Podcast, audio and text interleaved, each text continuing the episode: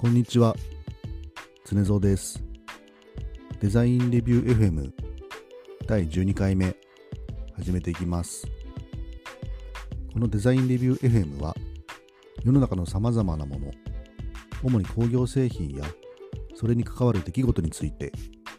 私の主観で勝手にデザインレビューをしていこうという番組です。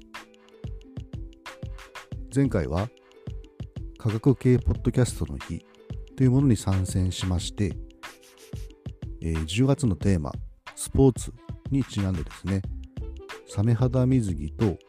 biomimicry についてお話ししてみました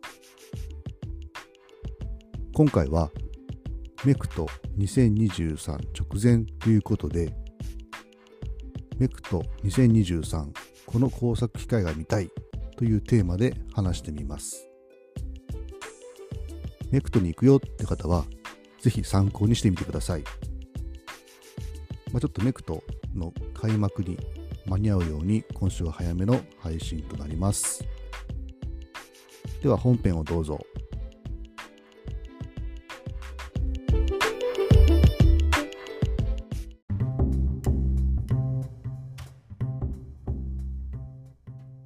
はい、本編です。SNS を見ていますとね、だんだん盛り上がってきているのを感じるメクト2023ですが、メクト知らないよって方に簡単に説明すると、えー、正式にはメカトロテックジャパン、えー、2023、略してメクト2023で、えー、今年2023年で日本最大級の工作機械見本市となってます。会場は名古屋のポートメッセ名古屋で行われます。日本ではですね、ジムトフっていう工作機械見本市もあって、こちらの方が、えー、会場の規模は大きいんですけれど、えー、メクトとジムトフっていうのは1年おきに開催されているので、今年の2023年はメクトの日、あメクトの年ってことですね。えー、今年一番大きい工作機械の見本市となっております。えー、今年はですね、10月18日水曜日から、えー、21日土曜日までの4日間、えー、開催されまして、で、まあ、ちょっとこの収録はですね、10月の15日、日曜日に今やってるんですけど、ちょっと今日朝から雨降ってね、寒いんですけどね、えー、後に行ってるんですけど、まあ、すでに会場の設営は始まってまして、まあ、設営の様子がですね、ツイッターなどに、えー、各社写真を上げてくれてますね。で、今回はですね、メクト2023、この工作機械が見たいということで、まあ、ちょっと私が個人的に見たいなと思ってる、まあ、注目してるメーカーとか、えー、工作機械っていうのを説明していきたいなと思います。で早速ですが、まず1社目はですね、マキノフライス製作所です。えー、フライス製作所のですね、えー、ホームページを見てみると、まあ、特設サイトとしてバーチャルブースっていうのが公開されています。えー、ここによると、今年の出展機はですね、DA300 の自動化パッケージ。で、もう1台、カミングスーンというね新機種の展示があるようです。この、えー、新機種なんですけど、まあ、名前だけ先行で公開されてまして、今回工業系 YouTuber のなんとか重工さんとのコラボ動画が、えー、公開されているんですけども、この中で新機種の名前が DA500 だと発表されています。まあ、名前からするとですね、もう一台の展示機 DA300 の、まあ、兄貴分的な縦型5軸マシニングセンターだと思われますね。はい。実は私、ちょっと工場でなんとか重工さん目撃しまして、まあ、私がいつも働いている工場で、多分工場見学をしてたんだと思うんですけど、まあ、このコラボ動画を撮影しているタイミングだったんですね。はい。この DA500、ちょっと私もまだ見たことないんですけども、注目です。はい。で、2社目はですね、松浦機械製作所さんですね。まあ、あのー、今回出展機を見てみると、えー、ホームページがあって、出展機は、マム MAM マム72の 42V のパレチェン付き、あとは MX420 のパレチェン付きを展示というとこですね。多分機械自体は新しくないんじゃないかなと思うんですけど、まあ、新しいオペレーティングシステム MIOS っていうのが多分搭載されている。新しく搭載されてるってとこですね。でそこにちょっと注目ですね。まあ、この機械がちょうどストロークとかワークサイズ的にマキノフライスの DA300 と、まあ、競合するような機械なので、まあ、ちょっとあのブースも近いんでですね、それぞれの機械のですね、いいとこ悪いとこ、見比べてみてほしいなと思います。まあとはその松浦の室長さんがですね、毎日いらっしゃるそうなので、また筋トレが見れるかもしれませんね。はい。えー、3社目は、まあ、何かと話題のニデックさんで、まあ、ニデック OKK の方ですかね。こちらもなんか新機種が出るようです。こちらもですね、シルエットのみが今公開されているんですけども、多分 OKK 側の縦型5軸のような気がしますね。ちょっと詳細はわかりません。ちょっと気になるんで、こちらも、えー、見てみたいなと思ってます。まあ、ニデックさんといえば最近その旋盤メーカーの滝沢を TOB で買収しましたが、まあ、多分そのブースのメクトのですね申し込みの時とかにはまだそういう話がなかったのか、まあ、裏では動いてたかもしれないですけど、まあ、間に合わなかったのか、まあ、今回は別のブースでの出店になりますね。滝沢さんはですね。で4社目はですね安田工業ですね。こちらもその新機種の H40i の -100 っていうのが展示されるようです。直径が π1000 重さ 300kg 搭載可能と言ってですね。従来の H40i よりも、まあ、一回り大きなワークを載せられるようにした横型の5軸加工機のようです。まあ、名前だけ見るとその H40i の派生機のようなんですけどね、ワークを大きくするって結構大変なんですよ。特にこの機械のようにワークを振り回すタイプの5軸加工機だと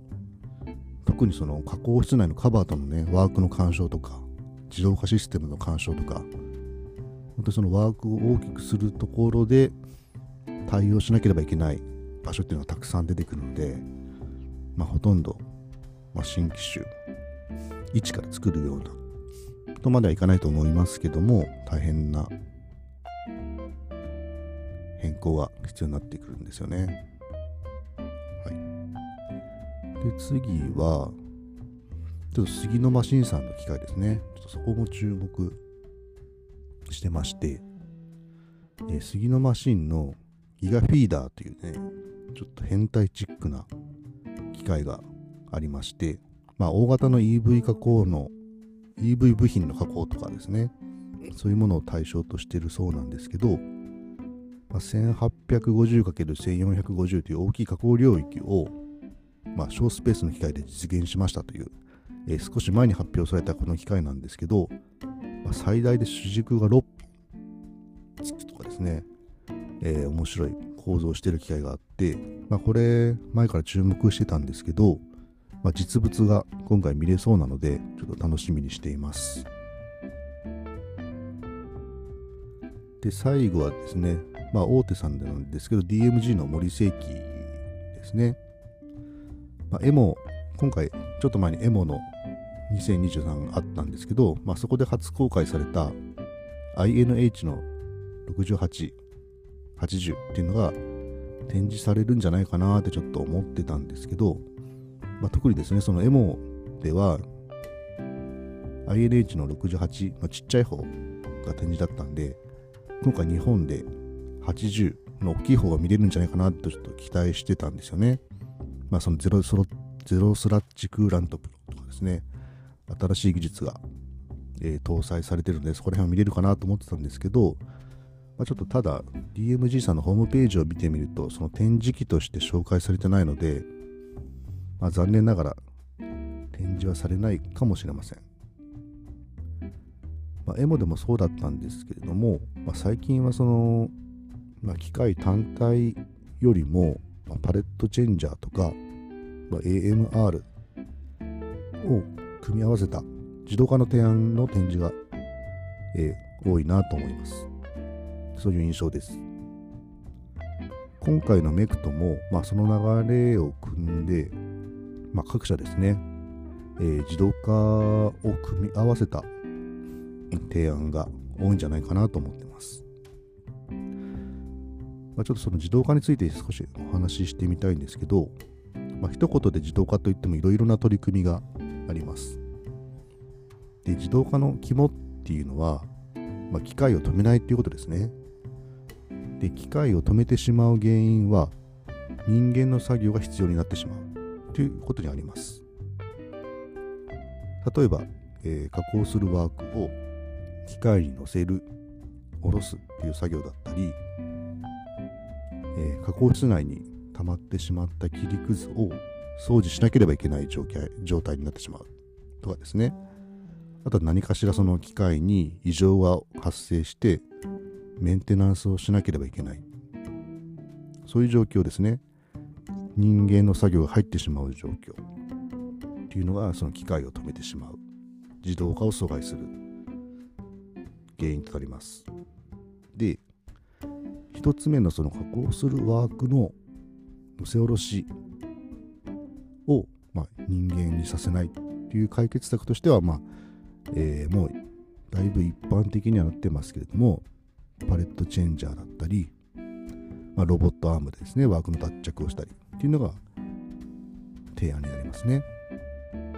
まあ、それに付随して、まあ、テーブル側の、まあ、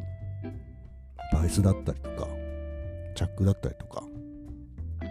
あ、そういったところの自動化の提案っていうのも、えー、注目です。で、まあ、2つ目に挙げた加工室内のその切りくず対策ですが、まあ、これは結構地味なんですけど、各社ノウハウがあって、いろいろ工夫されているとこです。まあ、例えばその加工室内の、えー、カバーのですね、傾斜を急にな角度をつけて、えー、作っているとか、えー、滑りやすいステンレスを採用しているとか、またその切りくずが引っかかりやすいそのボルトの頭がですね見えないような設計をしているとか、まあ、あとはもう力技で大量のクーラントを流しているとかですねまあいろいろ工夫をしているところがありますので、まあ、そのあたりもちょっと注目してみていただけると面白いかなと思います。で3つ目の、まあ、メンテナンスですけれども、まあ、やっぱり一番多いのはクーラントタンク周りですよね。まあ、問題なくその使えてるなと思って加工していきなりアラームで止まってしまうっていうのがまあ一番困るんですけど、まあ、その定期的にそのメンテナンスだったり清掃っていうのができていれば良いんですけど、まあ、なかなかできてないのが現状だと思います。まあ、なのでそのなるべくそのタンクの中にスラッチが溜まりにくいとか、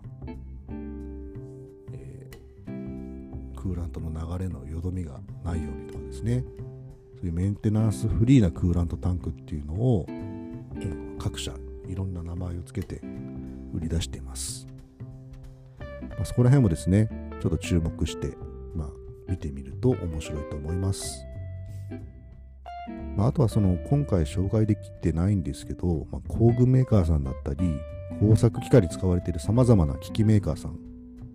まあ、ここら辺でもですねその自動化機械を止めないっていうところに着目した商品だったり提案をしていると思いますので、まあ、私個人的にももちろん機械本体にも興味ありますがそういった工具だったり周辺機器っていうのも注目して、まあ、今回見てみたいと思ってます。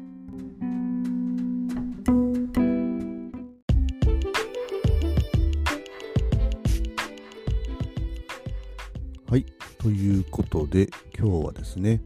メクト2023直前ということで、この機会が見たいというお話を、えー、してみました。